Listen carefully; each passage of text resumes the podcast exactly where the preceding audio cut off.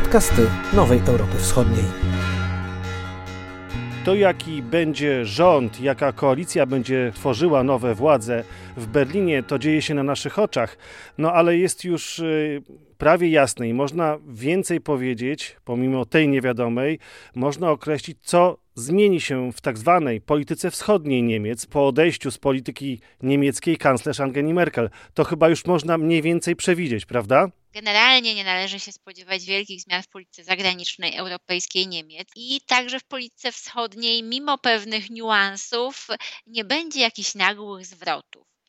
SPD wszak e, jest, e, owszem, jest postrzegane jako bardziej wyrozumiałe dla Rosji, jako ta partia, z której wywodzi się Schröder i my w Polsce zwłaszcza tutaj e, mamy obiekcje, czy nie będzie to polityka zbyt przyjazna Rosji. Będzie to polityka nastawiona na dialog, ale polityka, która zdaje sobie sprawę że Rosja nie jest państwem demokratycznym i ma bardzo konkretne swoje interesy i będzie konfrontować Unię Europejską z tymi interesami. Do Rosji jeszcze na chwilę wrócimy, ale skoro mówimy o wschodzie, no to nie możemy powiedzieć o tym bliższym wschodzie, sąsiedzkim dla Niemiec, czyli Europa Środkowa i Wschodnia i tutaj między innymi Polska.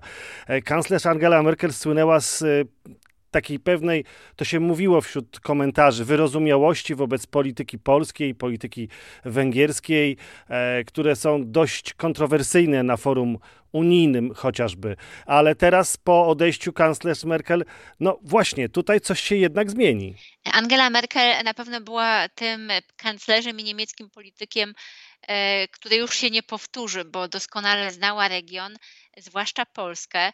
E, wynikało to z kilku powodów. E, przede wszystkim z tego, że wychowała się w podobnym systemie, systemie komunistycznym, rozumiała więc doświadczenia tej części Europy, znała historię, zdawała sobie sprawę, jak ciężki był proces transformacji, dlaczego jest takie spojrzenie na niektóre kwestie. Była także świadoma, jak Rosja prowadzi swoją politykę.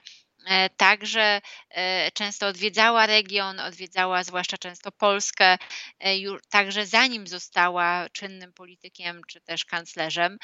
No i wreszcie Polskę akurat jakoś specjalnie rozumiała, ponieważ jej dziadek pochodził z Polski. To oczywiście w pewien sposób mogło odgrywać rolę.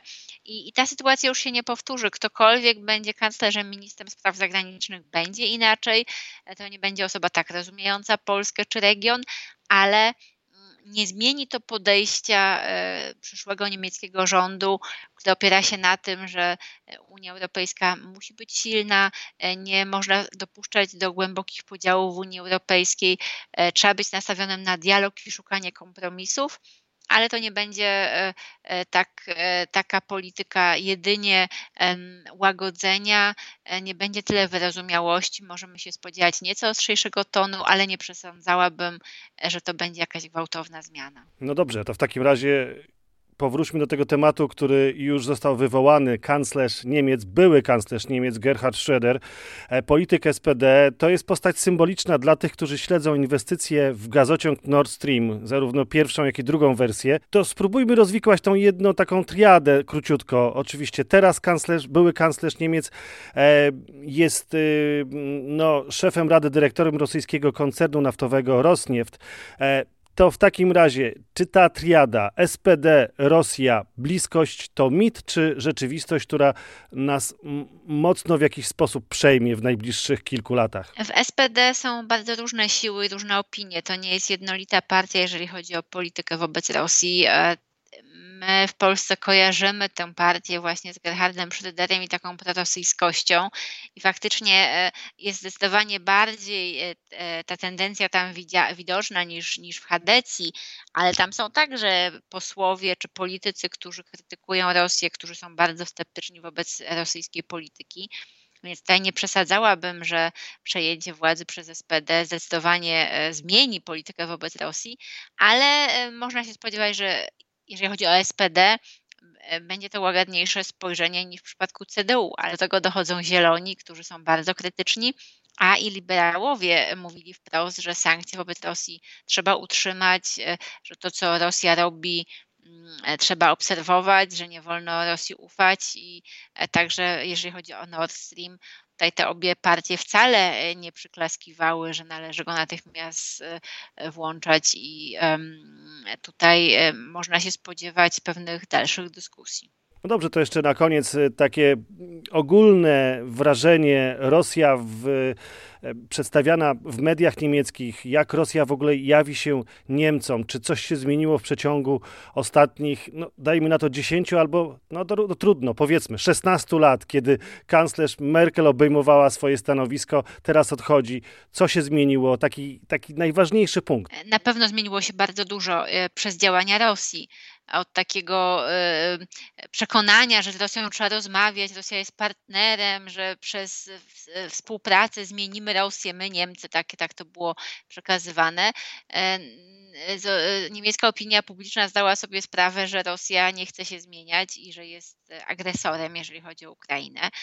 Później, e, i to są już wydarzenia ostatnich, no można powiedzieć nawet miesięcy, kiedy e, Nawalny został otruty i został był leczony w Berlinie, było to bardzo silnie dyskutowane w niemieckich mediach, czyli jest ta świadomość w niemieckich elitach mediach, ale także coraz szerzej społeczeństwie, że Rosja dopuszcza się wielu e, negatywnych e, działań, e, wręcz przestępstw. No i wreszcie rosyjskie ataki hakerskie na niemiecki system.